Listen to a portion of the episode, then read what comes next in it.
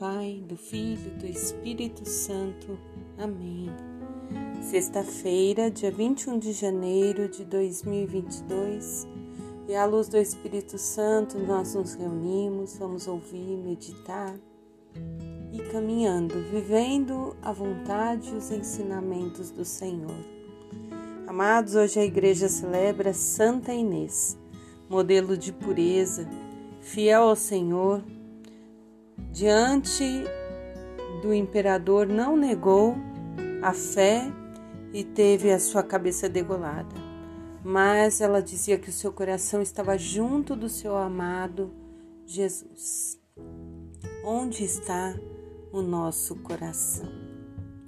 E aí vem o Salmo hoje 57, algumas versões 56, dizendo: Piedade de mim, ó Deus eu peço perdão a Deus porque nem todos os momentos eu acho que o meu coração se encontra com o dele. Quantas vezes eu me afasto da vontade do Senhor? Quantas vezes a vaidade, o orgulho me afastam de cumprir aquilo que o Senhor tem chamado e colocado no meu coração? E vou dizer mais, amados.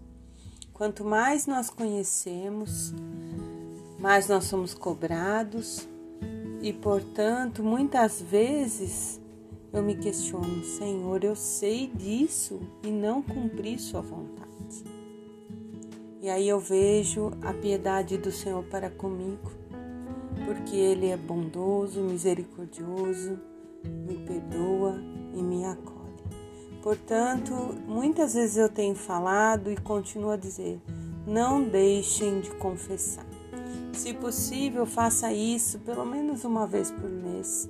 A igreja né, nos pede hum, não uma vez por mês, é, uma vez por ano ao menos, mas eu tenho esse hábito e aí a gente vai reconhecendo o quanto fraco nós somos, o quanto a gente tropeça, o quanto a gente precisa se deixar lapidar pelo Espírito Santo. E aí, na primeira leitura, 1 Samuel 24, do 3 ao 21, nós vemos que diante da obsessão de Saul, ele vai à procura de Davi com muitos homens para matá-lo. E ao entrar numa gruta, quem está nessa gruta é Davi e os seus homens. E Davi tem a possibilidade de matar Saul, porém não o faz, por respeito e diz para Saul: Eu poderia matá-lo, mas és o meu senhor, eras o meu rei. Reconhece que é que deve ser obediente a ele. Então, é, diante da possibilidade que ele tem, ele é obediente à palavra, à vontade de Deus. E nesse momento Deus permite com que Saul também reconheça, tenha a revelação da bondade de Davi, que é poupada a sua vida. E então Saul reconhece que Davi fez e diz a Davi: És mais justo do que eu. Sei que serás rei e que terás em tuas mãos Israel. Então, neste momento, Saul reconhece a grandeza de Davi também reconhece a sua pequenez, um momento de perdão.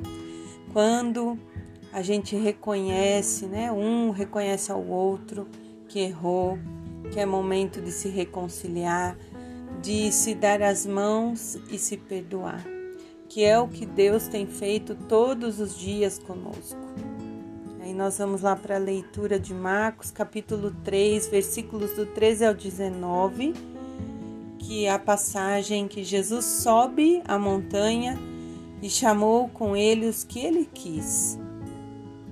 Então constituiu os doze para enviar para anunciar a boa nova, os doze apóstolos. Entre eles, né, Pedro, Tiago, João, André, Filipe, Bartolomeu, Mateus, Tomé, Tiago, filho de Alfeu, Tadeu, Simão, Judas Iscariotes, doze apóstolos. E mais uma vez nos deparamos com a escolha, o convite, a missão. Amados, não podemos é, cumprir a vontade de Deus quando nós não somos humildes, unidos e obedientes. E nós somos humanos, somos falhos, portanto, por isso que eu começava dizendo da importância da reconciliação. Porque muitas vezes nesse caminhar dentro da comunidade a gente se sente por vaidade superior ou não só na comunidade igreja, mas no trabalho, na nossa casa. E aí a gente é autossuficiente, é, deixa o orgulho muitas vezes falar mais alto. Para caminhar com Jesus, para ser seu discípulo, para ser seu apóstolo, nós temos que reconhecer todo o tempo que Ele está acima de nós, nos colocar humildemente à sua disposição nos unir a todos e ser obedientes à palavra que é o nosso ensinamento. Quando Jesus sobe ao monte, esse é o símbolo da revelação de Deus, que ali ele se encontra com o Pai. E ele escolhe os piores. Entre os escolhidos de Jesus estão os cobradores de impostos, pecadores. Ninguém tinha um nível espiritual elevado. Mas Jesus os chama pelo amor gratuito de Deus. Ser chamado por Jesus significa que ele nos ama e nos convida a participar da sua missão. Portanto, que o nosso coração se abra à sua vontade e nos reconheçamos que não somos merecedores, mas pelo amor nos tornamos. Em nome do Pai, do Filho, do Espírito Santo.